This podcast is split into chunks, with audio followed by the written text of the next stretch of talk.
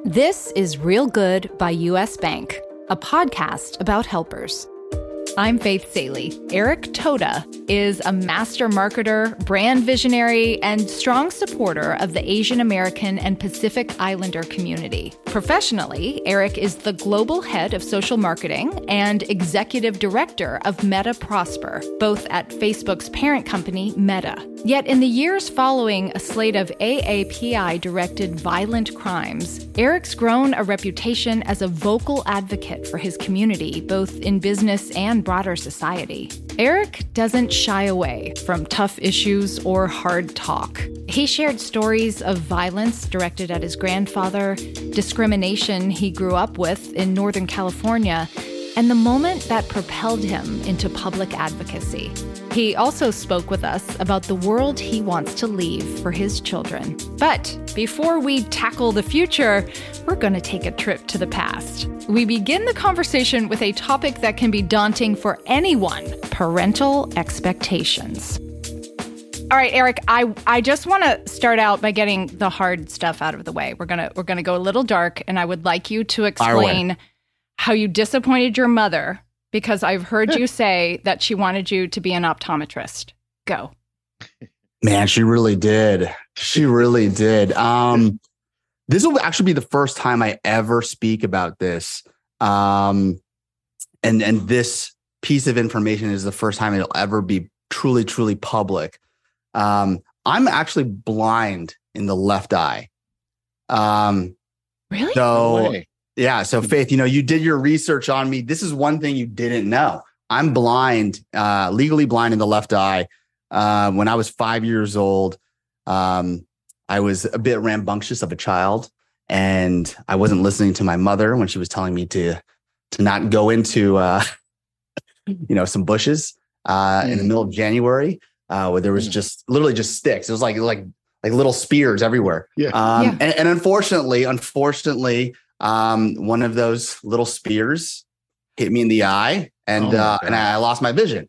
And so, at a very early age, um, I had to deal with um, a little bit of a, you know, a little bit of, you know, an adjustment, only having one eye. And I saw a ton of optometrists during the time, a ton of ophthalmologists during that time. And my uncle was actually one of our optometrists, and my, and my mother f- saw that profession as so honorable because of how they were helping me and how they were, you know, supporting me. And so, you know, when um when my cousin started to, you know, go down the path uh, of being an optometrist, she really wanted me to be an optometrist as well.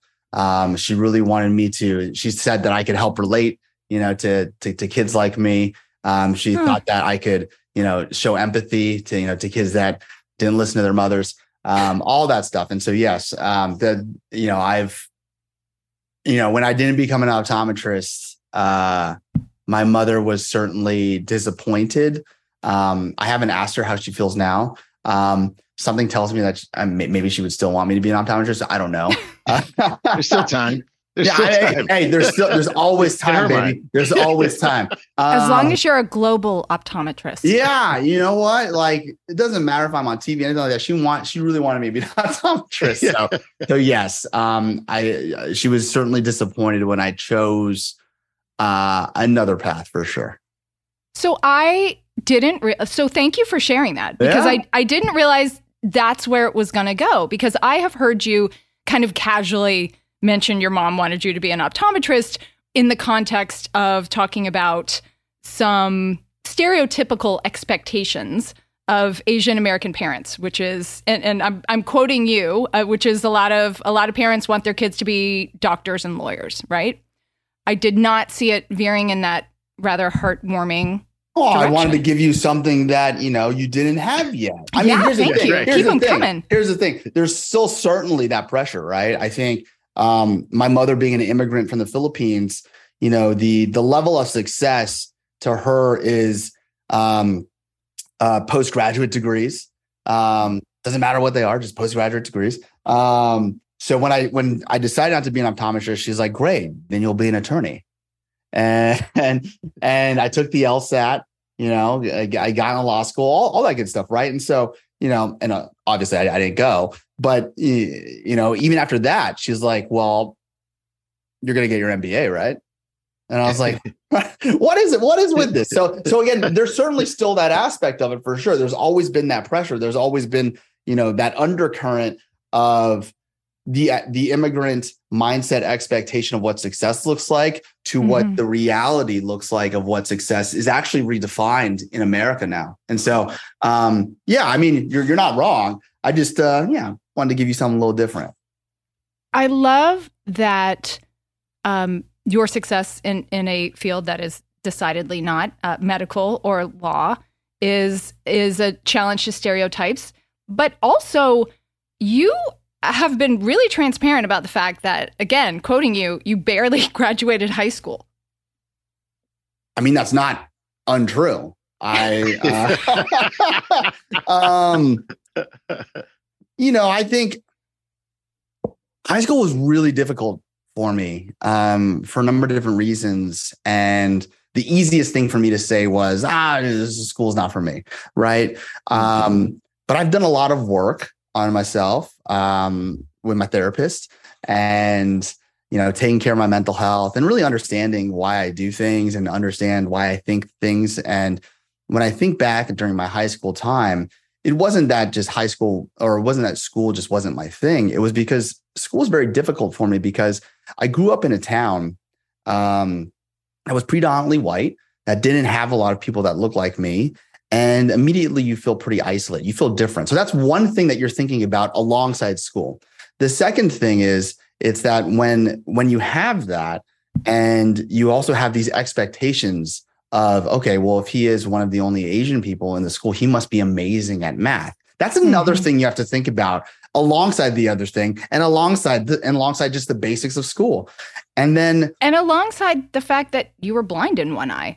Like, I mean, there's certainly that too. That. Yeah, I mean, there's certainly that too. Um, but you know, and then and then on top of all of that, you do feel and sense and witness and experience discrimination, um, and that happened pretty frequently to me. And I, uh, for a can long you, time. Can yeah. you can you give us? Uh, I'm sure there are countless examples, but what kind of stuff were you dealing with growing up in Moraga, California?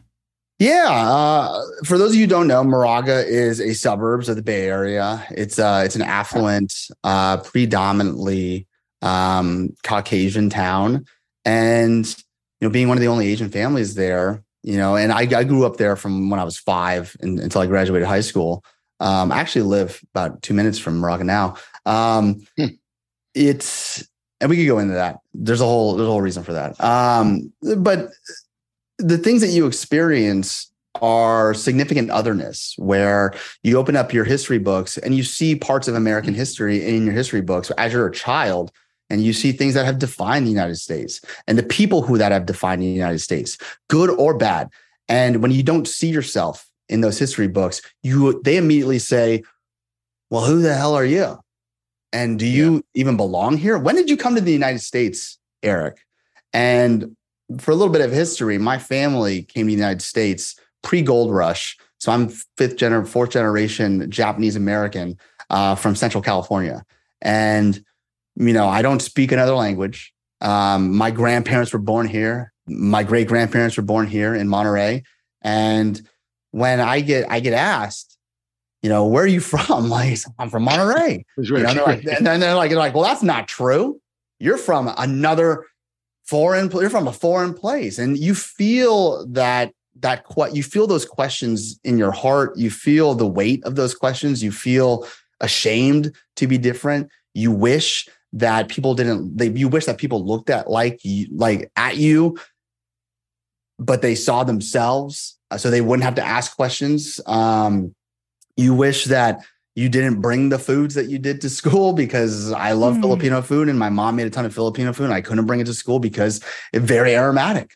Um, and because of that, the weight that you pull with you through your education and through um, and, and through school is something it's it's additional to the already unique pressures of being a teenager um, in high school trying to figure things out. And, you know, we, there are many times in which my family, when I was growing up, left a restaurant early because someone on another uh, side of the restaurant didn't like how we looked like, you know, before the food even came. Wow. Um, there are many times where, you know, in high school, I asked um, uh, a girl to homecoming and she, you know, point blank tells me, um, I don't like Asian guys. Why would you even ask me? And and that's totally okay in her mind, right? And so I think I do think you you harbor all of these things. And then again like alongside the pressures of high school the pressures of and this is you know i went to a very great high school that is top i think top 20 in the state. And so the pressures were already there to succeed. And i just couldn't do it. I just couldn't couldn't do it. And that's why i barely graduated high school because i barely survived high school um, you know, just a side note. sorry, I just have to say this, Greg, in case it gives anybody hope. My niece, who is 13 and is black, has announced she will never date anyone who's not Asian, and she will only marry an Asian man. So I don't know if we can all look at that as progress. You know, I, I think the bigger thing for me is, first off, like you learn saying that to someone somewhere, right? Oh, I don't like Asian people. You, know, you learn that that's a learned behavior you know, my kids are mixed race. They're Jewish and Asian. And, you know, there are there are many people that won't look like them. There are many people that do look like them. But the reality is, is that you will never hear from me and my wife telling our kids like, you know, you you can't be with them because they don't look like you. Like you, you love who you love. You, you do you, right? But I do think, mm-hmm.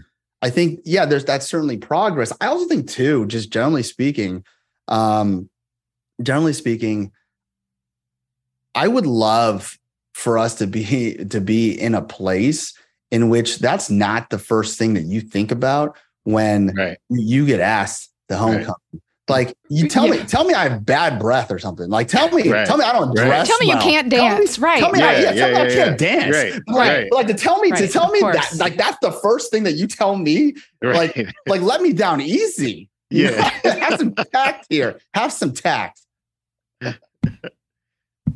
Greg, you were going to say yeah. something. No, I, I, think this is such an interesting area we're exploring because it, uh, it it's the minority tax. You know, it, it's the it's all of the other stuff that you have to navigate um, just to compete, feel accepted, a sense of belonging, and I think all these things that Eric is is describing, uh, you know, it's oftentimes referred to as that tax, and you know it's the extra burden that you carry. And not only do you i don't know if you felt this eric but you know similar uh, to your experience mine was was was uh, very much the same. Um, but the other side of that coin is sometimes you don't even feel accepted in your own community because you're yes. you're trying to navigate um, the majority world and you're trying to do everything you can. And as a young child you don't have that you don't have the tools yet to navigate that. You don't have the tools to say just be yourself and just do you and just because you're trying to deal with all of your your peer group and and just fit in. And you're not yet equipped with uh, the, the sense of self-esteem and self-awareness and self-worth to say you know what? I am who i am. Now there are some kids who are. There are some kids who early on just sort of adapt that um, that coping mechanism and they're just going to be who they are and they're able to push through. But most kids aren't equipped and so you're doing that and you overcompensate. And so I used to come back to my neighborhood and the kids in my neighborhood used to like, I went to a Catholic school. And so we used to have to wear these ties and I'd come home with my little clip on. And like the kids in my neighborhood would like snatch my clip on off and I'd have to fight. So I was fighting at school and when I got home. Because when I got home, the kids like, oh, you're trying to be white, and or you think you cute, or you think you smarter than us, and you think you, and so you're sort of caught too much the, and never enough and you don't know who you are. You don't know who you are, who you should try to be, and it's a really challenging thing. And um, the other thing that I think, um, Eric, that you touched on, that I would, I think we should explore a little bit is, is it also causes friction between minority groups, mm-hmm. right? Because it's then it's like who is accepted, who's not accepted. Well, just don't be like them, yeah, right? And then you might be actually be able to fit in, or we might accept you as long as you're not like them and it causes divisions between groups. And so I think this is such a powerful thing that you're sharing, um, Eric, that, you know, faith, that is worthy of exploration as well. Eric, I, uh, my, my kids go to schools where, um, that are my kids go to two separate schools. Both of their schools uh, are more than 50% Asian American kids. And um, a couple of years ago, my son came home with a book about um, a baseball game being started in a Japanese internment camp. The game that saved us. Yeah. Yes. Great book. The game Great that book. saved us. Yeah, he also came home and with tears in his eyes was bursting to tell me, Mom, have you ever heard about Angel Island? I Huh? think Yeah. where where th- uh, where there was a prison for Chinese immigrants who were Mhm. just just trying to come over to America. Yeah. and then, in, in, and in the 1800s. Yeah. yeah, Yeah. indefinitely imprisoned. And and his class was learning about the poetry they left on the wall. Mm. Hmm. And I thought, thank God, my kid, no matter what color my kid is, thank God he's learning this history of America now. Because I didn't learn about Yeah. Japanese internment camps until I was going to grad school. And my Japanese American friend said, Oh, you don't know about? I mean, no shame. She was like, You don't know Right. about this? My grandparents were in them. Mhm. So so I hope you're not that old, but I hope that your experience is uh, uh, of not seeing yourself and and not seeing the stories of Asian Americans um, as, as part of a curriculum in school. I hope that is going extinct. You know, I I hope so too. And I, you know, I I think, you know, there's only so much I could hope. Um, and that is why I joined uh, the Smithsonian Asian Pacific American Center um, as the as one of the board directors. Um, because our hope is that if you look at the National Mall and you think about the museums that are on the National Mall celebrating the rich history of the United States, you certainly have um, the the National Museum of African American History and Culture, which is incredible if you haven't gone yet. Um, but it, it details the rich history that may not be told in history books. Um, I think that's going to change now because it again it's on the National Mall, so that you, you kind of force feed that into K through 12. Um, the American Latino, the, the the Natural History Museum of the American Latino, um, the natural uh, the, the National Women's History Museum, um, and the natural uh, the National History Museum of the Indigenous People of, of America. Like you, you, if you when you have those alongside again, and also alongside the Holocaust Museum, right? And so I think the more that you have and celebrate the rich history, good and bad, because again, no history is really clean of uh, of a people, especially in the United States. You gain something called perspective, and perspective breeds empathy. And so I do think that you know the curriculum is going to change. And i think it's going to change with the work that we're doing at the smithsonian because we will have a we will have a, a place on the national mall to be celebrated. Um, but also that will help us get into curriculum for k through 12 um, and that's the ultimate end goal for me is that hope wasn't enough. Hope is not a strategy to me. Um, action you know to me especially in this time of my life um, was more important to me. And succeed or fail, at least I tried. Because again, like to me, hope is not a strategy. Greg, it's Yeah. we're pretty lucky that not only are we talking to Eric today, but Eric, Greg and I have talked with Jorge Zamanillo, who is Nice. yeah, Yeah. well, you you know who he is, but I'll remind folks that he he is is leading the creation of the uh, Hispanic Museum of the Smithsonian. So Yes. it's I, I mean it's no And- and- and You coincidence, got the two of us. You got two of us. Yeah, both, storytellers. both not approved by the Smithsonian to be talking about it, but here we are. I love it. But here we are. I'm sorry, Smithsonian. well, it, we it- it's public enough that uh, uh, U.S. Bank has contributed a million dollars to Yes. that museum, and so we we look forward to supporting um, the Asian Museum too. Whenever you know when that effort really gets underway, I think that I think those things are important, and they're important for corporations and business to understand their role in it. You know, it's things like you know obviously our partnership with you, Eric, and Meta Prosper, and which is all about advancing the the Asian Pacific Islander um, uh, community. Um, you know, it, it's it's a it's an important time for companies to continue to lean forward and lean in, um, not only because it's the right thing to do, but what we're talking about in all of this, it's actually good business too.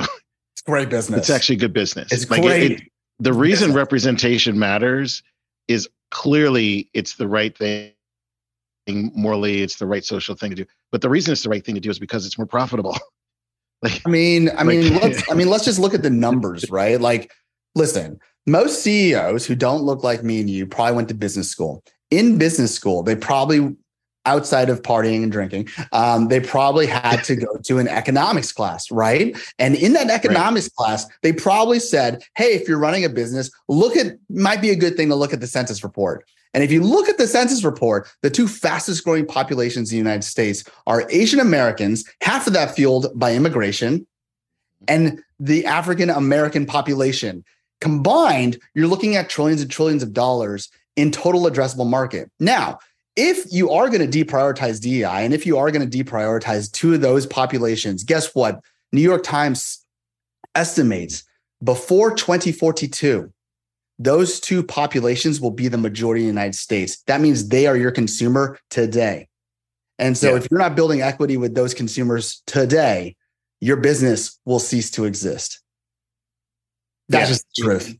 That's just the truth. Just, it, it it's to your point it's simple economics and i think um, you know all of all, all of this is a wake up call to business to really understand because the the real business case and faith has heard me say this a number of times the real business case today preach.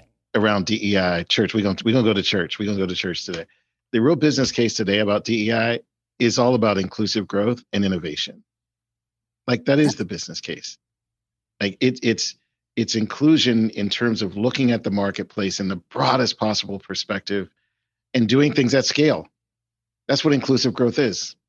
It's That's it's it. it's it's approaching the marketplace at scale and who doesn't want growth and scale?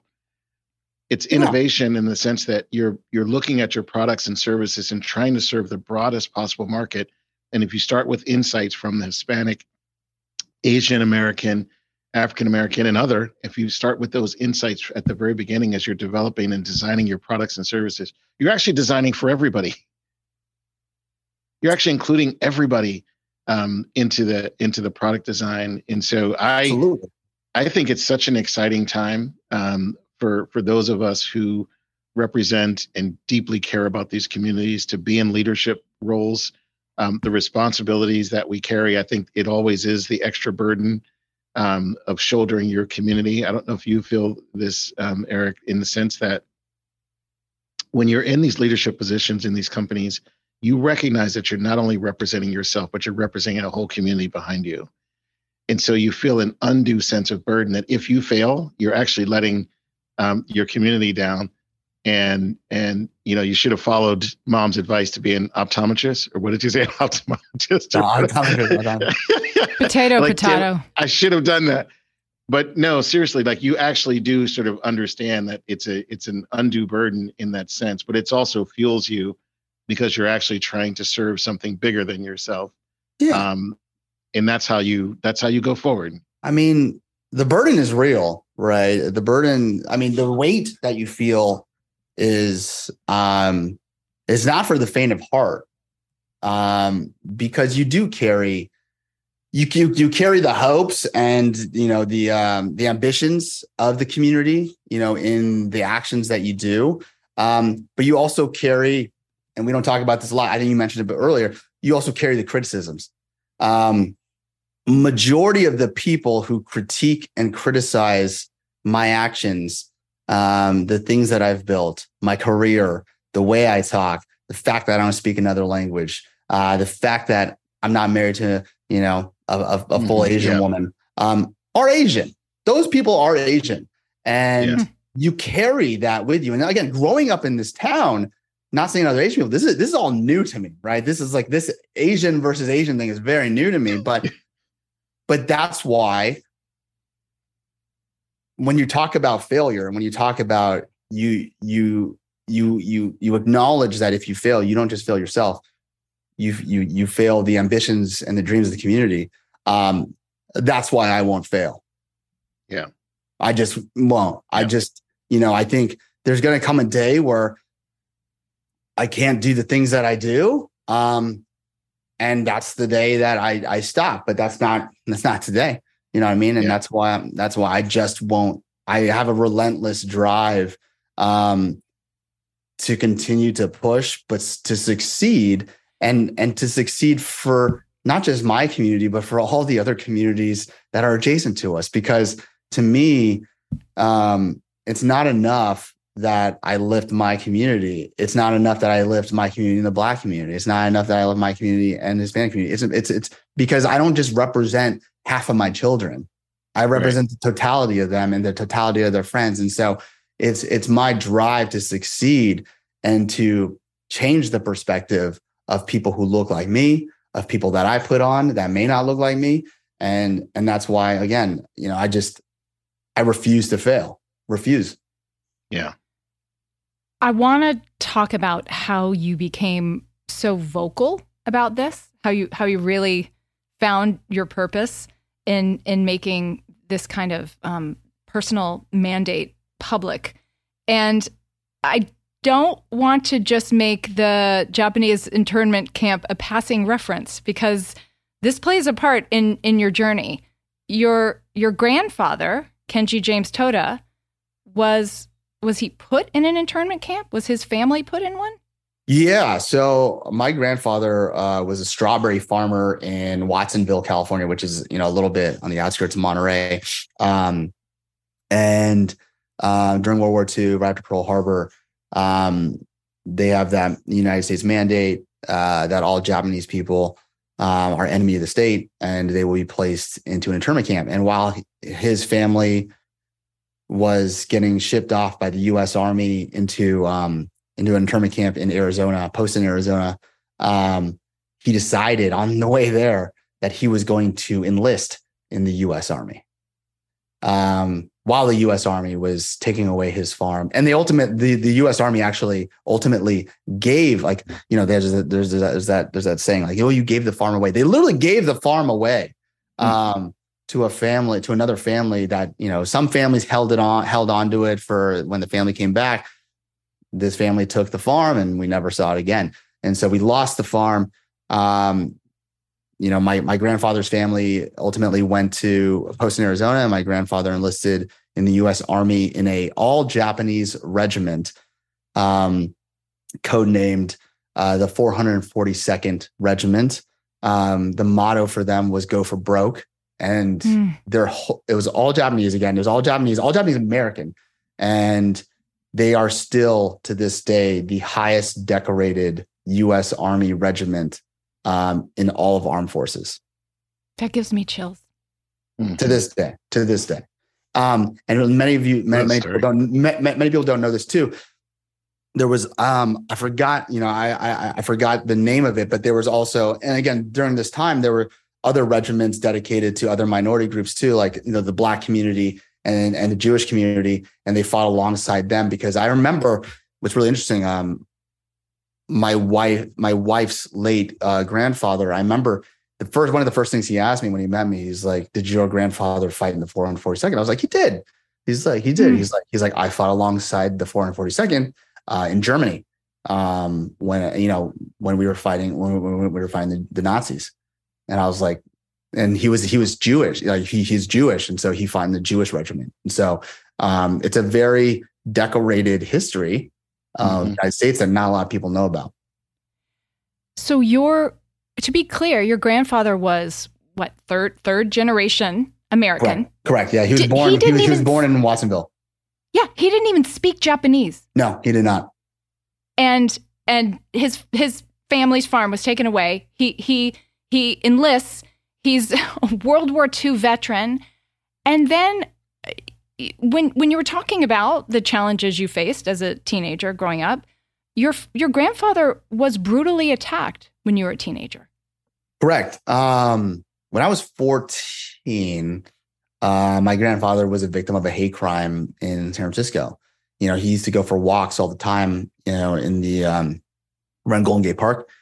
And um, that used to be like his thing and yeah, he was uh, he was targeted in a very brutal hate crime that left him, you know, uh, in a hospital bed for a long time.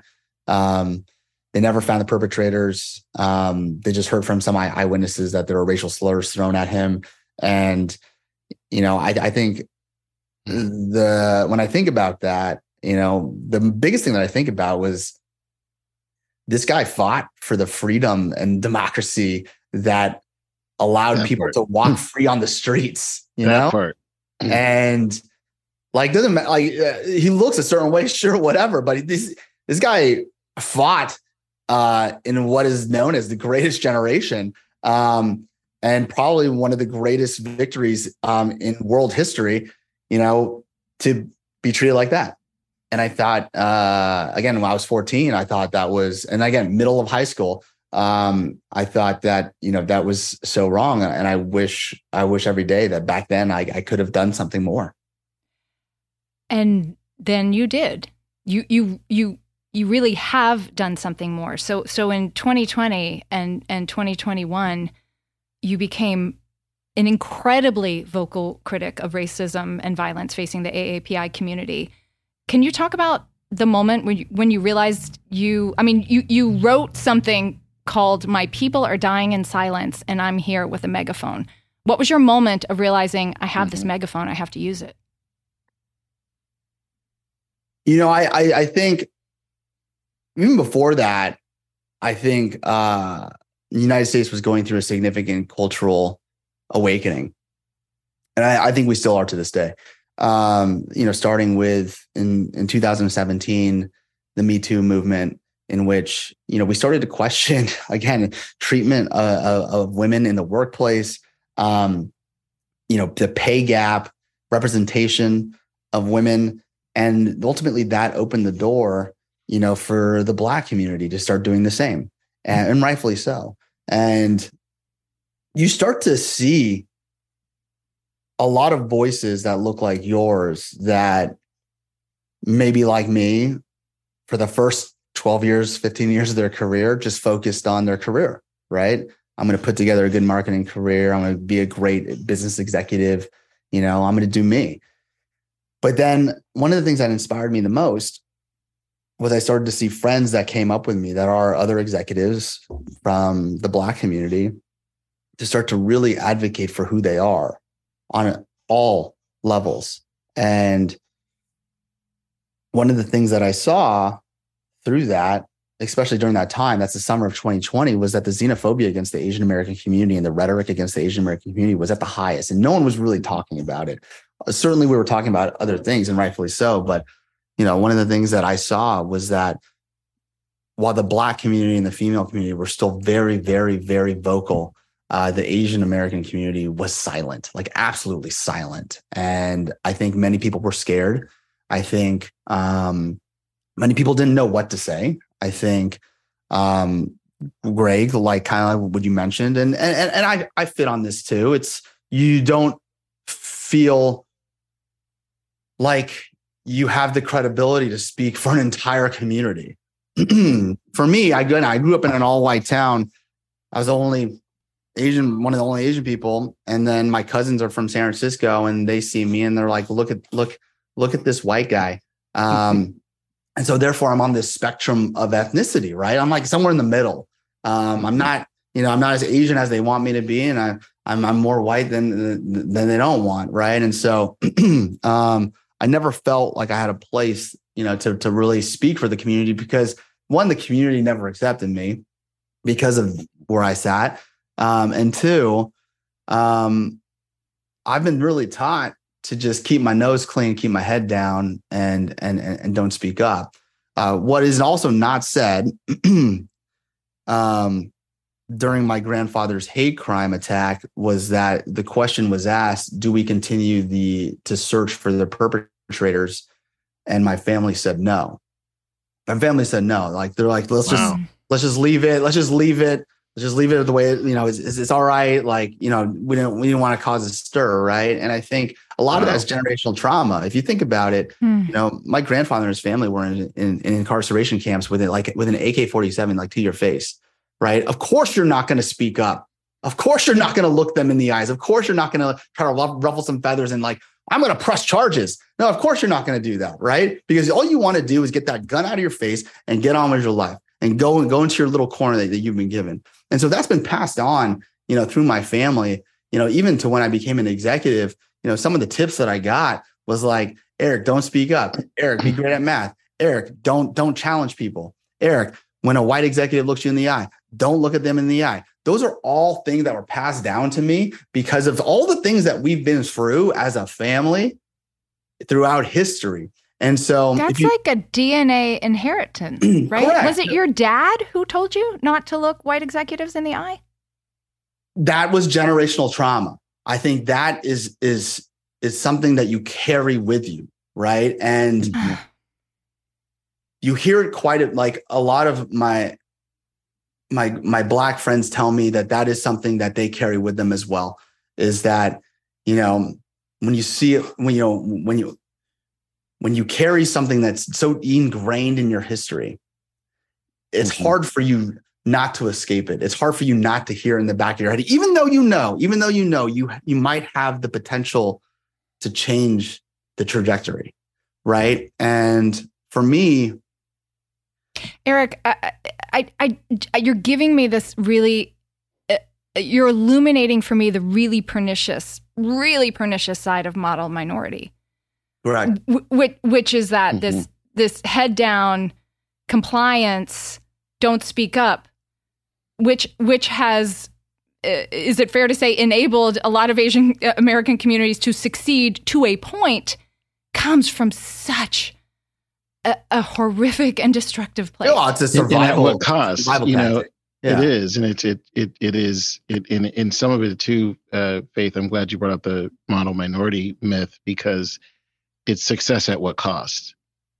You know, mm-hmm. it, it's it it's success in quotes, and like what did what did you have to give up in terms of who you are um, in order to achieve uh, achieve that success, and and which which breeds more trauma which gets passed down from generation to generation. It breeds more trauma because it does isolate you. I think too, the further you get away from the like the exact like catalytic moment of that, you you you wonder like why you do things.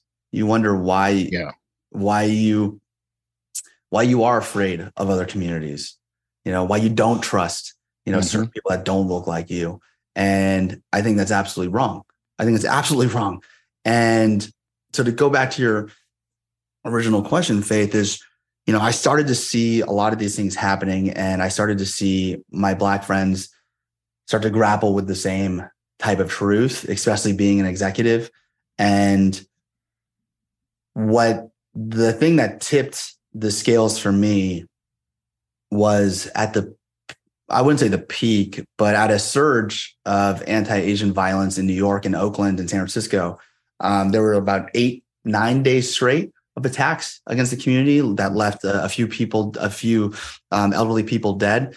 And then we go into the Super Bowl, and all the Super Bowl spots are very positive. You know, Joe Biden's in the administration now. Hooray! You know, and like we got through the summer. You know, and um, I thought that was really wrong. I thought that was really wrong, um, mostly because as an advertiser and a marketer, um, all it takes is for one uh, it's going to take consistency to defeat racism it's going to take it's going to take consistency you know to stand with minority communities it's it's going to take consistency of, of messaging you know to reinforce your commitment you know to your employee base that probably isn't just one race and none of the brands did that and it was very disappointing to me and i get a phone call from adweek um, asking if i wanted to write a thought piece on what's happening to the community as an Asian American executive? I said no. Pretty quickly, I was within 10 seconds. I said no. I was like, yeah, wrong person asked. Sorry. Um, and the reason is because I was like, I don't have a place to do this. Like, this is what what what what possibly could I say? What possibly could I say that could help people? Hmm. Um, and well, their and their convincing argument to me from them was Eric, um, you're actually our last call. Um, there were about eight other executives that said no to us. Wow. Eight other. And wow. Um, I know every single one of those eight, right? And I respect them. I respect them. I respect why they said no. Um, and to me, I was, I felt ashamed. I felt super ashamed. And you know those other eight executives speak other languages you know they're they're they're further down the spectrum than i am you know and And I was like, you know what? Like I might have something to say. I might. And um, and that's when I put pen to paper and I, I wrote it and I sat on it um for about 48 hours. And Adweek kept calling, like, did you like did, are you gonna do it? Did you write it? You know, we gotta watch this thing, man. And I was like, I was like, I wrote it. Uh, I don't know if it's any good. I don't I don't know if people are gonna read this, but I wrote it and I wrote what was in my head and my heart. Um, and I remember sending it in uh, to Adweek and and crying, crying quite a bit. I remember not sleeping. Uh, I remember my wife um, asking me why I'm not sleeping, and I was just really nervous. I was really scared. Um, I was scared for a, uh, a couple different reasons, and this is kind of what part of the evolution of me. Um, I was scared because I didn't think I had a place to talk about the community, I, I or or lead the community, or even be a leader in the community. I've always known I, I've been a great executive, a great leader that certainly looked like other people, um, but that was never like a con. Like I, I was never like yes, and that's me, an Asian American leader. Let's go. It's always yes, that's me. I'm a marketing executive, and I just happen to be Asian, and that mm-hmm. you know still continues to be true.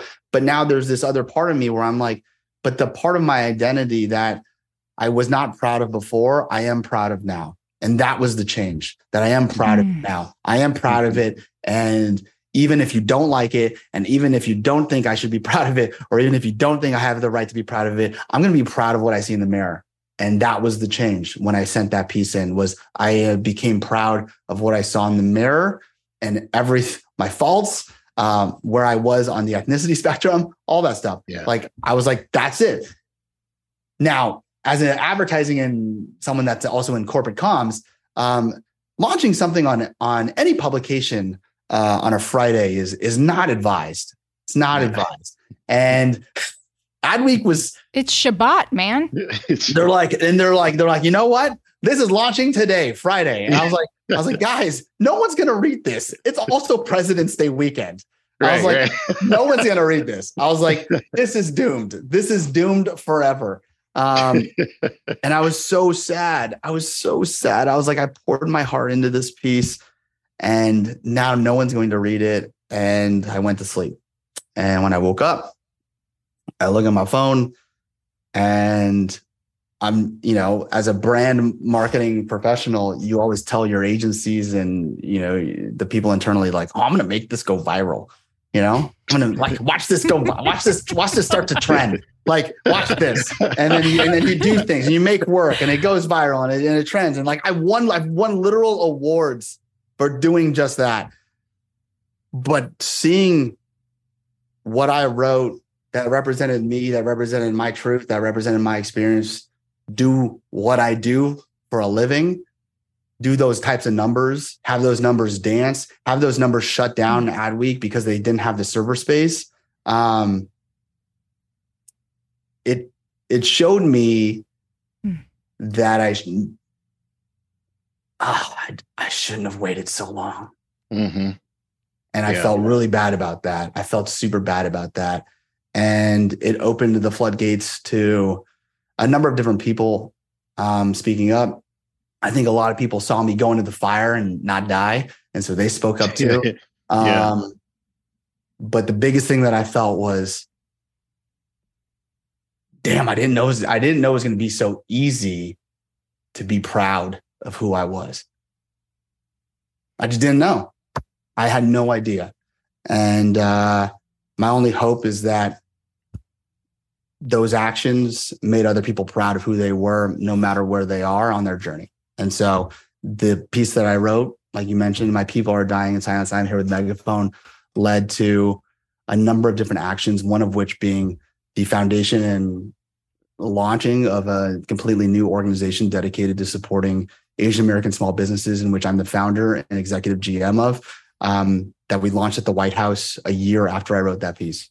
And so um, Mm. And that's Meta Prosper. And that's Meta Prosper. And it changed my life. Writing that piece changed my life. I think it uh, it opened up a, a slew of new concerns for me. Um, but it's totally worth it. I think it's totally worth it to be proud of who you are. And it's it feels weird to say that, but um, before I didn't think it was worth it.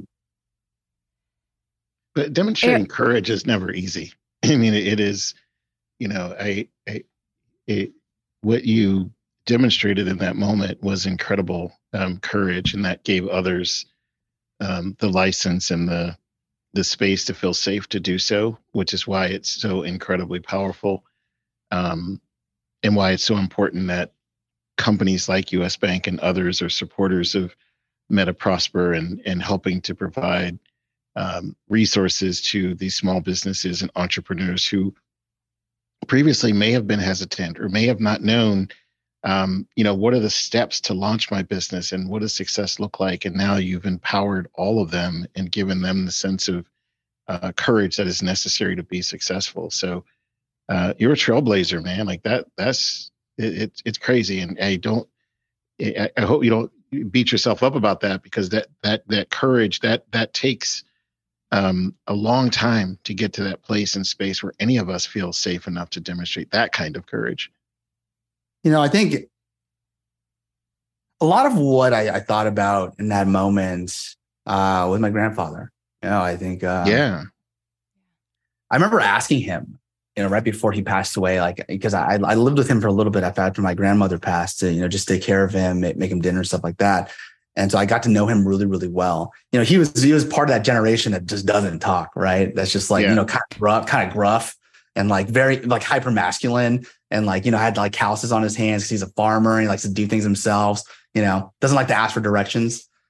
But as he got older and as I started to take care of him more, I started to ask more questions, you know, about where he was from, um, you know what what was his, was his favorite things to grow on the farm things like that. But the, the biggest question i asked him and i was really nervous to ask him this uh, is, this is i asked him you know why would you join the us army? You know what what went through your mind when you went when you joined the us army as they were giving your farm away and putting mm-hmm. your putting your family in in prison camps and i remember he told me and this is the only time he ever talked to me about it because he wasn't really i don't i don't know why but he, he i know why. He just didn't like talking about it. Um i joined it and uh, everybody else joined uh, because our hope was that it was our last chance to show that we were american. Yeah. Because you don't know what happens right? You don't know what happens. You saw what happened with the holocaust. You saw what happened with slavery. You saw what happened with all these different things. And if you if history were to repeat itself you don't know if you're going to get another chance to really prove you belong here. And so mm. he felt putting on that uniform, fighting for the democracy and freedom that this country has afforded his family for generations, literally generations. Um, it was worth it. And his hope was that eventually someone like me or my dad or whoever would yeah. be able to exercise those freedoms. Your kids. Yeah yeah. my kids. And so when I wrote the piece, that's what I thought about. That's like, if, I, if I don't write this piece, I'm not exercising the freedoms that that this man fought for. He fought for, no doubt. Eric, at the time that you wrote that piece, that in which you gave yourself a voice, but also empowered so many others to feel like they had a voice. Um, we're talking about it like it's it's the long past it's the past right? But this is this, this just happened in the last couple of years. Um it it was a time where so so much of america's focus on discrimination was specifically anti-racist discrimination against black people um, right because we all know that george floyd was murdered at the beginning of the pandemic and there was so much, finally, so much attention and Black Lives Matter movement. And it feels like America, a lot of times, only has enough attention to pay to one minority at a time.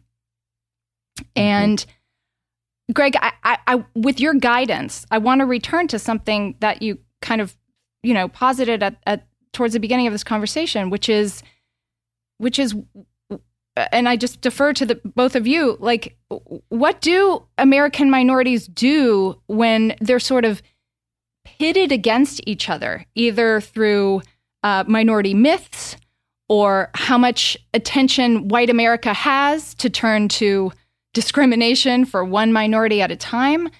What I, I don't know how often I get to hear a conversation between someone who is a Black American and someone who is an Asian American about this um, this this kind of uh, us versus them mentality that has bubbled up uh, recurringly in our history.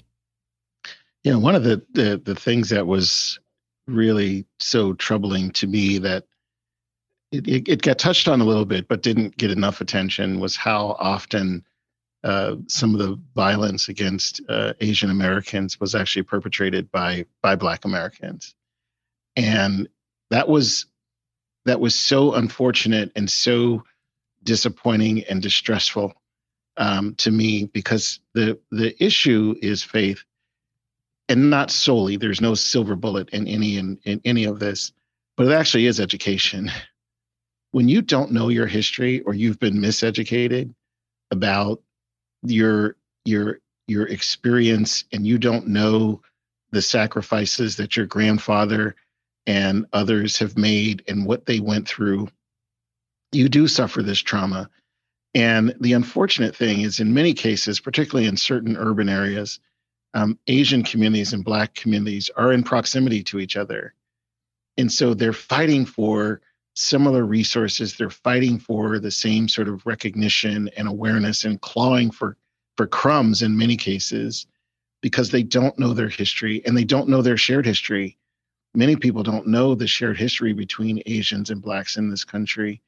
Um, but it's important we start to examine that, which is why educating our young people not only on our history as individual ethnic communities, but the history of other ethnic communities is absolutely critical um, because you start to see how much we share, um, how much we share in common, and you know every one of our um, you know communities has so much richness that we've contributed to this country that we will get past this notion of otherism and it becomes this collectivism um, of us versus me um, versus Eric versus Jose versus it's like, hey man, like we like we're better together, bro. Like our history and our talents and what we contribute are complementary and our cultures are all complementary and they all add, the beautiful um, you know cultural texture of America, which is this incredible quilt.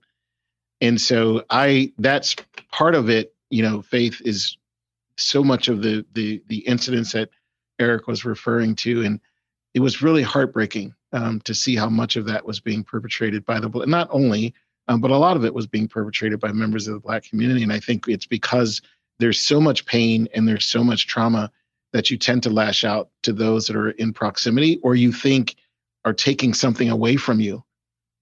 When there's when there's a scarcity when you have a scarcity mindset and you believe the pie is only so big and you think that some group is actually taking something from you and when you have a culture that is being fed nothing but fear and entertainment and news, what I call like has become angertainment, is only making us more angry and fearful mm-hmm. of each other. And all of that is being fed to us. Um, I think the solution is really to really get back to the fundamentals of teaching our kids and getting back to educating us on what makes us better and what makes our common experiences um, and, and, and additive to this whole American experience. I mean, I couldn't say it better myself, right? I think a lot of it's education, and education breeds perspective, which breeds empathy.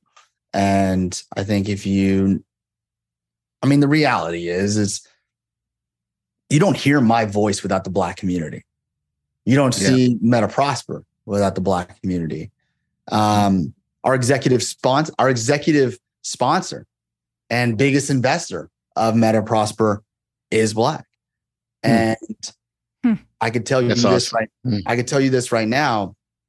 The hesitancy as we were building so much of this um, wasn't from the white community, wasn't from the black community, wasn't from the Hispanic community. The hesitancy while we were building this was from the Asian community yeah. internally, you know, and like, like, like, why are you doing this? Like, is it really worth it? All this stuff. Black community is like, oh, we're Bro, all let's in. go. We're Yeah, all let's in. go. We're all Yeah. in. Hey, Yeah. like they push their chips. They push it like Yeah. well, let's go. The bets, the bets on the table, Eric. You take Yeah. it through, right? Yeah, yeah. And- what's that about? What's that about, Eric? I don't know.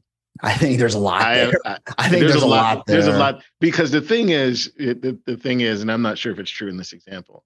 The one thing I can say, and not um, again, I'm not trying to speak for my community, but my from my perspective, I the the black community is not concerned or has no interest in assimilation ever. Like that Hmm. that is not that is not part of our success equation.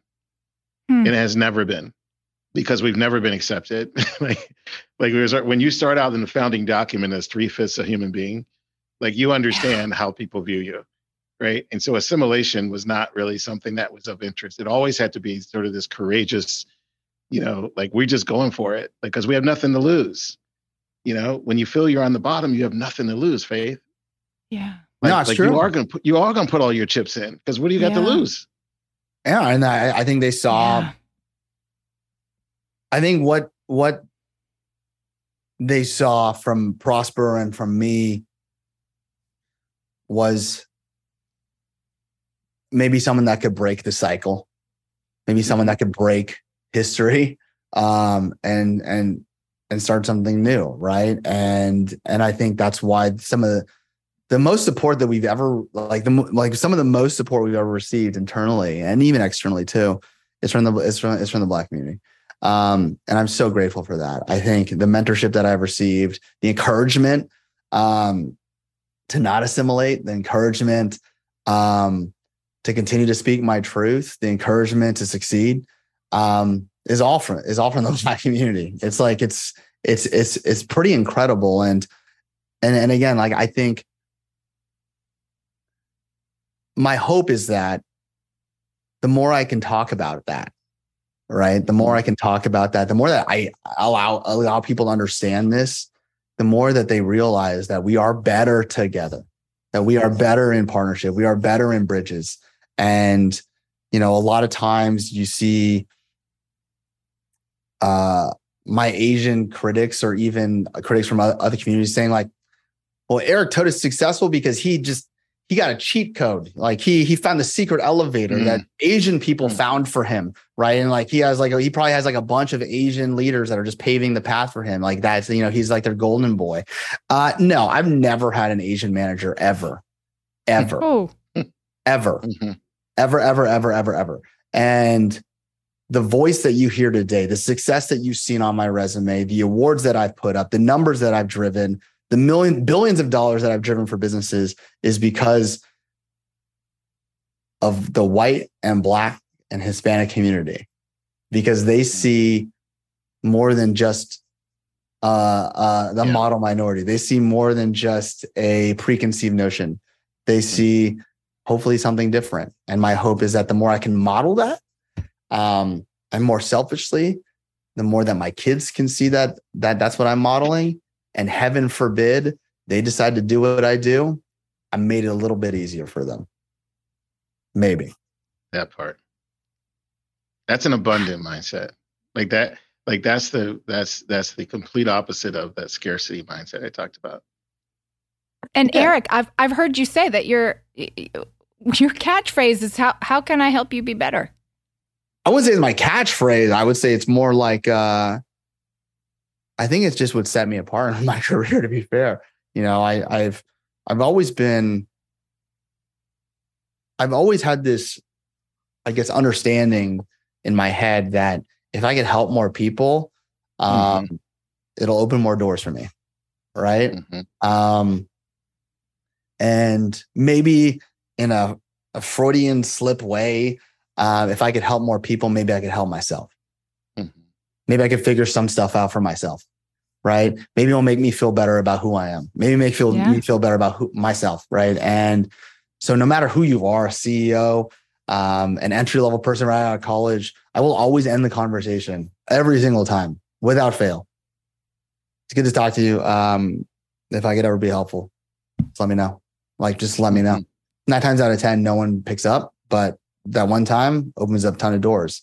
You know, I've, uh, I've never applied for any job I've ever had in my entire career. I've always been recruited. And that recruitment is always because, and I, I believe this, is because I've been helpful to the people who recruited me. Mm-hmm. Never once have I applied for a job. Um, um the, the first job, but everything I everything after First that, after that. everything after that, yeah, meaningful 'cause- ones. The yeah, because. I, you know, from from Facebook to Nike, Nike to Snapchat, Snapchat to Airbnb, Airbnb to Gap, Gap back to Facebook. Recruited. And because every single person that has recruited me, I've facilitated and built a relationship and equity into that relationship where if I could be helpful, they would let me know. That's the secret. The secret is literally just being helpful, right? It's just having that Hmm. mindset of like, how can I help more people um, to hopefully make their lives a little bit easier?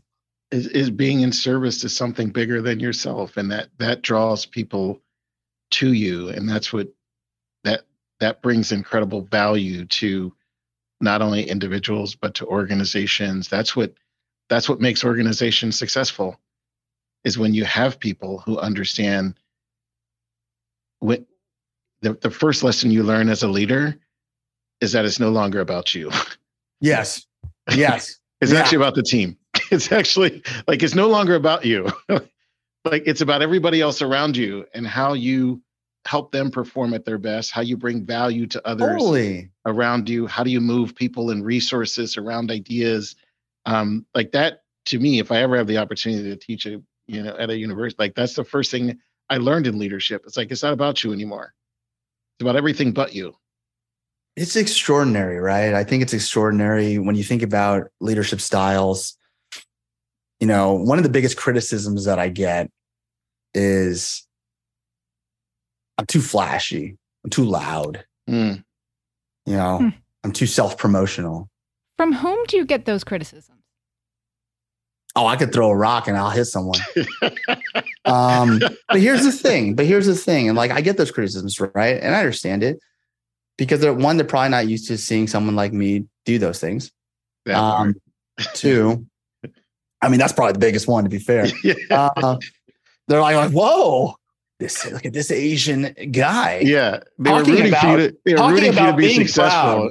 Ta- being proud about what he's built in a career, you know? Um, They're rooting for you to be successful until it happens. Exactly. And and you know, I think you've been told to be invisible for so damn long that anything past invisible is self-promotional. And it's not Mhm. self-promotional, you're being a self-advocate for yourself. And here's the reality too. If you don't, here's the thing too. I will never tell I have a young daughter, right? She's 4 years old. I will never tell my daughter, don't be proud of who you are. Don't be proud of the Right. things you did. You should feel proud first before Yeah. anybody else is proud. Right. And if people don't like that, forget them. Right.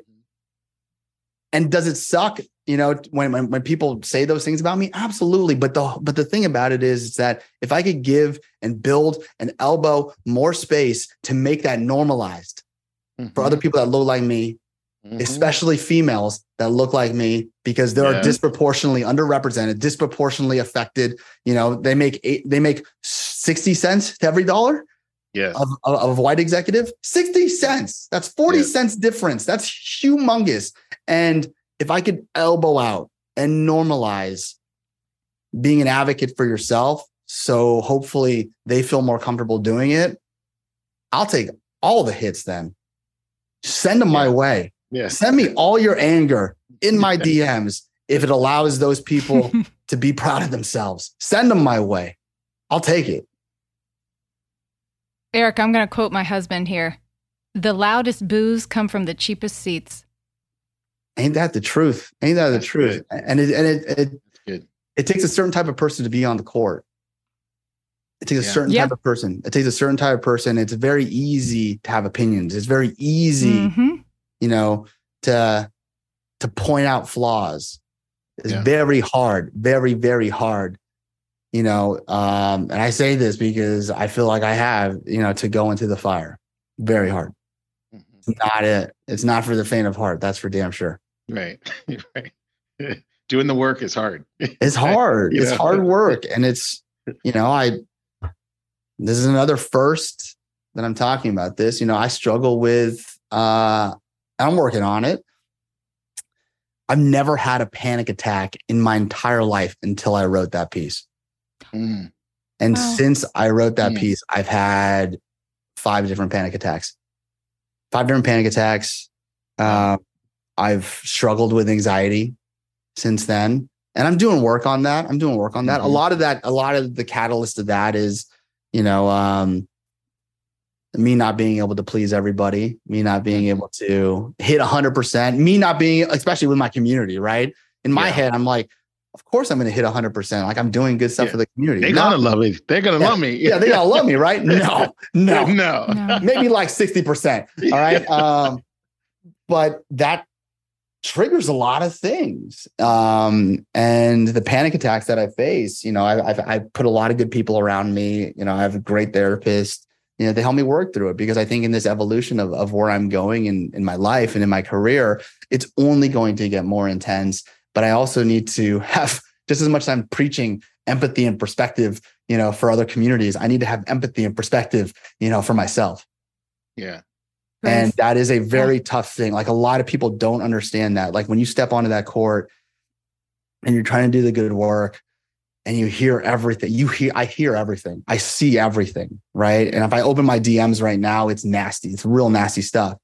Mm-hmm. And that affects you. That affects you deeply. And it could ruin a day very quickly. And that's kind of that's what I want people to understand is that yeah, I, I, I understand why you might not ride with me. I get it. Yeah. Right. But you have to understand this is not for me. I promise you it's not for me. I promise you it's, it's honestly for my kids. Um, it's for something greater. It's for something greater. And most times when people have those opinions or concerns about me, they've never even spoken to me. They don't even know who I am. No, they don't know you. That's information about them and not you. I, I want to, I really want to thank you for sharing that. Something Greg and I have talked about multiple times in the past is how rare and essential vulnerability is to leadership. Yeah. And, and, and, and you're embodying that. Yeah. And, we talked about it as grace, and it's not only giving grace to others, um, which is something we we certainly don't do enough of in general, but giving grace to ourselves, like giving grace to ourselves to to not have to always be right. You know, it, it's it's funny, Eric, because I talk about this a lot, and it's you know, as leaders and somebody uh, like yourself who is so prominent in that way, we're so hardwired to be the the the teacher and to show up with the answers that we don't give ourselves enough grace to say, you know what, I don't know, I don't have the answer, I don't figure it out, and I'm and I'm not even concerned with um, you know trying to please people and have those answers or always to show up as this huge brand and this superhuman. As long as my kids and my wife and my family loves me and they they think i'm great like that's a hard thing to do. It's easier said than done. Um, especially when you've had that kind of success and you feel this this undue pressure to always meet that level of performance to always meet that level of acceptance and you know, I, and I'm speaking for myself, and it's it's hard to let go of that and say I don't always need to have it um, have my cup filled that way. It's enough to be in the arena, and sometimes I'm a hit, and sometimes I'm a miss, um, and I'm probably going to miss a lot, you know, but that's okay. and and and this part of your strength and purpose is to have people witness you trying. That's it. They're that witnessing part. you yeah. trying, whether you, whether you fail or win. I, I, Eric, I don't know if this will resonate with you. I heard it a couple weeks ago. I will. Uh, it it soaked into my body, and I was like, yes. Um, uh, I heard someone of note quoting Billie Jean King, who said, "Pressure is privilege." Yeah. A- and it reminded me that when I choose to, I keep that I have a choice to put myself in these pressure-filled situations which of course is what you're doing on a on a huge stage. No, again, like I feel really I feel very honored, you know, to be able to you know speak my truth and have the platform that I do and you know use it to hopefully do more good. Um and you're right. I I, I think that to to hit hundred percent is is is just massively unrealistic. And I do think, you know, I had to. I'm still working through that. It's a work in progress. Mm-hmm. Um, and you know, I for me, it's it's just understanding that I'm just trying. Right, I just trying. Yeah. I continue to try. I'm not going to give up. Especially, you know, to be fair, a lot of people are giving up. You know, yeah. a lot of people are, you know, moved on to the next thing. And I think for me, the the the fight that I have in me has broadened out now to just hopefully making business more diverse, hopefully mm-hmm. making perspectives more diverse, hopefully uh, generating more empathy. But I think the bigger thing for me is just allowing for different variations of people who look like me to be successful versus mm-hmm. you just have to be one type of person that looks like me. And that person is typically quiet. That person, that, that person doesn't speak up and that person doesn't shake, you know, ruffle feathers. You know, I, I, I, I, I, I always talk about this, and I was talking about this to um, to an in- internship group the other day. Is that they're from multiple different walks of life, and they're like, "Well, Eric, like, what's your biggest tip uh, you know, for for us as we embark on on our internship journey. And I was like, well, you want like the the executive response, or do you yeah, want right. you want like the real personal? Talk, yeah, yeah, you know? yeah. And and they're like they're like, what does that mean? Yeah. Uh, and uh, and then like one per you know one one brave woman from Harvard, she was you know she was like, I want the real talk. Um, and she's from the black community, and I told her straight up, I was like, and I told all of them, I was like, you know, all of you look like variations of me, right? You're, you're all shades of brown and you're going into the marketing industry. Um, I'm going to give you the real talk that it's not going to be easy. It's not easy. I wish I could tell you it's like it's easy, but everyone's going to do it. But it's not going to be easy for not the reasons that you expect. It's not going to be easy because you're going to find yourself in rooms where you're the only person with a diverse perspective. It's not going to be easy because you're going to see that you are making 70, 80 cents to the dollar you know, to a to a, to a white executive. It's not going to be easy because you're going to see work that represents your community that you're not going to like, and you have the decision to challenge that. It's not going to be easy for all those things, but hopefully, what is going to be easier for you, and hopefully because of the work that I'm doing, and hopefully the work that my that my colleagues are doing, is they always say that you can't be what you can't see. Mm-hmm. And my hope is what's easier for you is for you to see what you can be. That's my hope, yeah. right? Yeah. All those other things, I can't, I right. can't protect you from that, right? What's going to happen is going to happen, and you have some choices to make when that does happen. But what I can hopefully promise you is because of our fight, because of our resolve, because it's not just yeah. this fine tuned stop Asian hate thing, but instead like a, a larger drive for the rest of my life is I need to be what you can see so that you can be it too. I, I love it. And what I what I really love about that is because it doesn't let individuals off the hook from having some accountable, some accountability for our own success and failure. You know, so often when, you know, many of us don't achieve what I think we maybe anticipated coming out of you know uh, big schools and landing in these companies and when things don't necessarily work out which is why you're your your counsel on this is going to be hard. It's probably going to be harder than you think it's going to be. And it actually it's not going to play out the way that you did it, like the way you have it mapped out in your head i guarantee you it's not going to play out that way.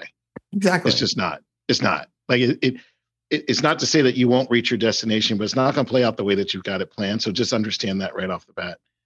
And there are systems that need to be changed and you might have a bad manager. And there are a lot of factors that will determine your success or failure here.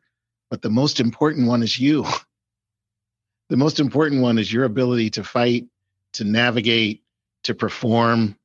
Like nothing is more important than performance so regardless of all these other things that happen to you you've got to have performance and the advice i always give um, people eric and i hope you agree with this one is i i always tell people there is nothing more performance, as I said, than uh, nothing more important than performance. But the second thing after that, you have to have sponsors. I'm not talking about mentorship. I'm talking about sponsors because everything about your career and your career trajectory, everything about your career is going to be discussed in rooms that you're not in. Exactly. That's 100% true. And so you better have somebody in that room who is advocating for you, who knows your skills, your capabilities, who's willing to to advocate to put their own personal equity on on the line for you. And I think that's the stuff that young people don't fully understand. Like I hear I hear sometimes young people will come into the workplace and say, I don't want to tell people all my business and I don't know why they want like people don't they actually don't really care what you did over the weekend. like they ask you that because they just want to know a little bit about you so they can trust you. Because it's yeah. all based on trust. They don't it's really care. relationships. Yeah, yeah. They don't really care what you did yeah. on your vacation. They only ask to see how vulnerable you're willing to be, how much about yourself, because they are seeking to trust you. And I think it's so important when we talk to young people to give them, like you said, like give them the real, like this can be hard and it's not going to be what you thought it is. So make sure that you're you're sort of sharing and building these relationships and in, in, in grounded in trust. You know, again, like the you don't hear this voice. You know, this voice is not the product of the Asian community. right. It's not. It's, it's, not the product of that. It's the product of again, you know, a, a, handful of white executives that were just like, "That's our guy. Like that's yeah. our guy for the business." For right. the business, not yeah. that's our Asian guy, but like right. that's our guy for the business. Like he right. is a business leader, right? And this is also this is like they have said my names in rooms that I've never been in. You know, the yes. black community have said my names in rooms that I've never been in, right? And yes. the black community doesn't see me as like, that's our Asian guy. They're like, no, no, no, that's our guy. Right. Right. Right. And right. you're right. The foundation of that is excellent. It's it has to be excellence. Um yeah.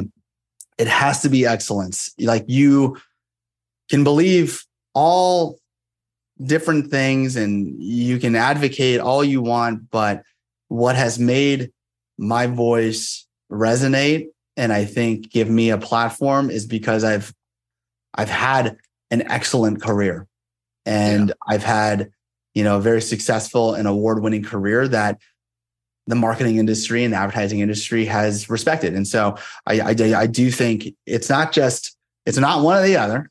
Right. You can be both for sure, but you have to you for one to be successful, you have to be successful. Yeah. Eric, you are turning your excellence into you're enabling other your, your community to to succeed with MetaProsper. Um, I af- after listening to the two of you talk, I want to sign up for the Greg and Eric three day empowerment retreat, but I'm I'm let's going to it. ask a very let's Good do idea, it. Let's yeah, I'm in. Um, I, I want to just get to a very rudimentary question, which is which is how does Meta Prosper work? What are your goals and what are you doing? Yeah, absolutely. I mean, Meta Prosper is well, let me define it this way, right? Every most companies have um, an ERG for diverse, you know, communities, right? And those are more ERG HR, means uh, yeah, an, an employee resource group. Thank so you. you. have one for you know for Asians, you have one for, for the Black community, um, for Latino community, et cetera, and and it's more for your internal employee base to find support, to find like-minded folks, et cetera. Um, very internal focused. You know, one of the things that I saw three years ago is that um, coming from that soul of how do we support you know people who look like us. You know, one of the things that I, I was thinking about is um, how much of our content to onboard people and small businesses is in languages that people like me speak. And I did an audit and it was almost zero. And and I was like, okay, great. That's an easy one. Great. Let's do that. Let, us do that, right? Um, let's translate content to onboard people onto the business. And maybe by doing that, we'll build equity with them. Maybe we'll have some, you know, stronger revenue potential. Maybe we'll build an economic engine and boom, just like that, it happened. It was like one little move like that to translate content into 20 different languages, you know, that represent a multitude of Americans, um, generated economic opportunity for the company and for the community. And I thought to myself, what if we did this on a long term basis? What if we did this every single day for every single month? And that became MetaProsper. MetaProsper is the official external support program uh, for Asian American small businesses, creators, and nonprofit. And really, what we're looking to do is not just provide them with good training, not just provide them with opportunities like US Bank's sponsorship of the 626 night market, where we brought together a ton of different, you know, mom and pop shops, you know, training for financial literacy, you know, all of that stuff. It's it's how do we partner with our biggest mm-hmm. brands and clients mm-hmm. so that they can speak with the probably one of the, you know, one of the biggest and fastest, you know, not probably, it is the biggest and fastest growing community in the United States to build equity. And how do we set better precedent to do that with the Black community, with the Hispanic community? And, you know, we have a sister program called Meta Elevate that does just that for the Black and Hispanic community. And so for us, um, for us, it's how do we continue to show that representation isn't just a good thing to do, but it's a business imperative. It's a business imperative. And, you know, the reality is the reason why I am so I have such conviction for this is because I'm a business person. I've been one. Greg Cunningham is nodding so hard. I'm chomp- yeah, I'm a business. I'm about to snap person. my neck. I I'm can hear you nod. I'm Greg. a business person, right? I'm a business person, and there's something to be said about doing the right thing. There's something to be said about doing what's good. But whether or not you believe in what's good and what's right, you can never, ever, ever ever deny revenue and business results. My numbers don't lie. Elevate's numbers don't lie. And so whether you believe in what's happening to our communities, whether you whether you're still grappling with it or whether you're on the the journey to understanding and having more empathy for people who don't look like you, you cannot deny dollar in, $2 in. You cannot deny $2 become $5. You cannot deny that. And so that's why all these programs that we built have to be rooted in business. Because if we could change, if we can change the mindset of supporting diverse communities from this feels like a good thing to do versus no, no, no, our business will cease to exist unless we do this. Because majority of American businesses grapple with that today, um, just as they grapple with globalization. Most American businesses right now, they're like, whoa, this is like the supply chains all over the place, right? Fantastic. That's exactly what was always going to happen, right? Evolution is always going to happen. You cannot stop. You cannot stop the evolution of the American people. And mm-hmm. unless you understand what the American people looks like tomorrow, your business will cease to exist. That I promise you. I, Greg is. Cl- I love when Greg agrees so hard it makes him laugh. Yeah. No. I, bro. You just you. you there's so much I could say. I mean, Eric, man, thank you for for all of that because it is such a um it is such a poignant thing and so aligned, which is why US Bank is so excited to be a part of Meta Prosper, by the way, because we do understand that um, these businesses that Eric talked about, um, how prominent the issues and the gaps are in terms of getting the appropriate tools resources, information, and capital to these small businesses. Um, and Eric, we've spent a good part of this season on our podcast talking about how language is access. And you use the word um, translating and how you're translating mm. content mm. for in over 20 languages. And you know, we've got this little film out there, uh, Eric, that I'm a I'm gonna put a plug in because you know I'm a I'm a, a closet marketer too, so I got to do a little promo for our film it's called Translators, and it's uh, folks who are listening can go watch it at translatorsfilm.com. It's a short little fo- uh, film, 20 minute documentary about these families who translate everyday life for their family. And uh, oh, by the way, uh, we actually won best uh, short film at Tribeca X this year with the film. Mm-hmm. So it, it's it's a topic that is really top of mind for us because we know that language actually is access, and the more that we can remove barriers for individuals, families, small businesses, we can actually help them fulfill their full potential. And the reason it's so important with small businesses and the folks that you're working with, and the reason we are so proud and, and happy to be excited to be a part of Meta Prosper is because when these businesses succeed, all of us succeed. wealth disparities go away, communities are able to become more vibrant. There is no separation between um, racial justice and economic justice. They're inseparable. They're inseparable twins. You can't have one without the other. And so, if we can help these small businesses grow and scale and create jobs and create vibrancy, we start to see improvement in all other dimensions of our society.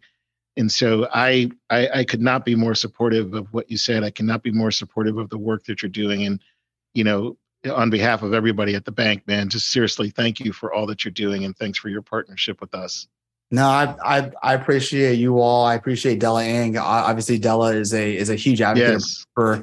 Um, you know, that's one of the biggest surprises to us. You know, as we were building Meta Prosper. Um, again, like Prosper is was something that was born out, out of an idea. You know, we we got that out. You know, we we, we pulled it out the mud. You know, to yeah. you know, you know, to, to get yeah. to get it launched. And I think one of the most beautiful things, I wouldn't even say surprising, one of the most beautiful things is the amount of Fortune 500 businesses, um, successful, successful financial institutions like US Bank that have reached out and said, we love this. Like, yeah. let's partner. Like, there's something here, right?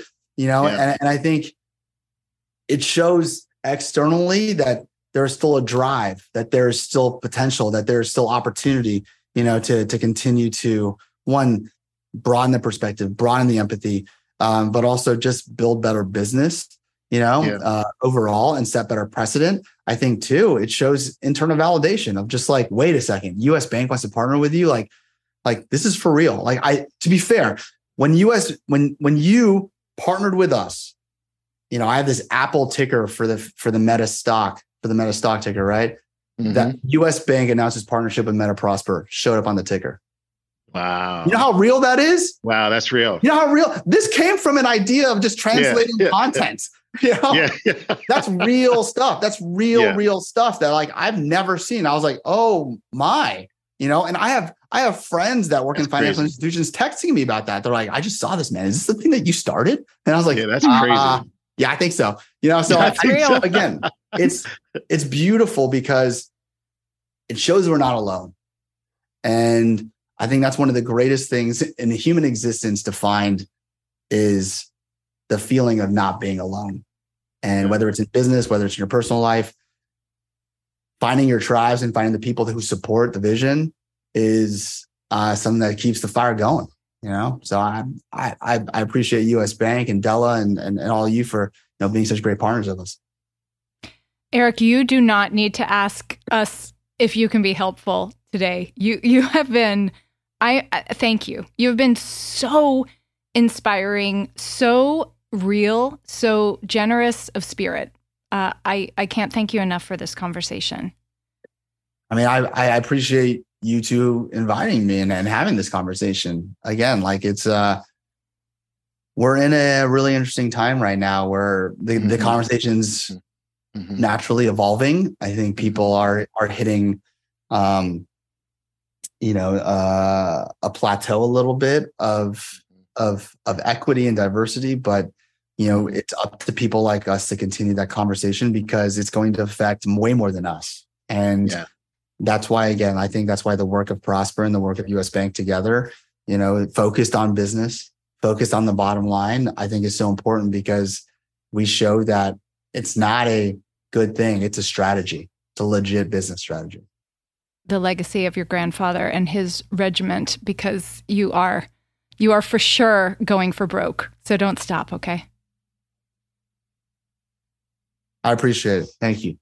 Oh my gosh. We told you it'd be an hour. This has to be a two-parter. We can't edit this. Great. We got to do part one and two. Eric, thank like, you man. so much. And Greg, Greg, thank you so much. Thanks yeah. for giving us so much time, Eric. Of course. That was a great conversation. Yes, I mean, Eric, seriously, thank you. Thanks for listening to another episode of Real Good. If you like what you heard, subscribe anywhere you get your podcasts. We'll see you soon.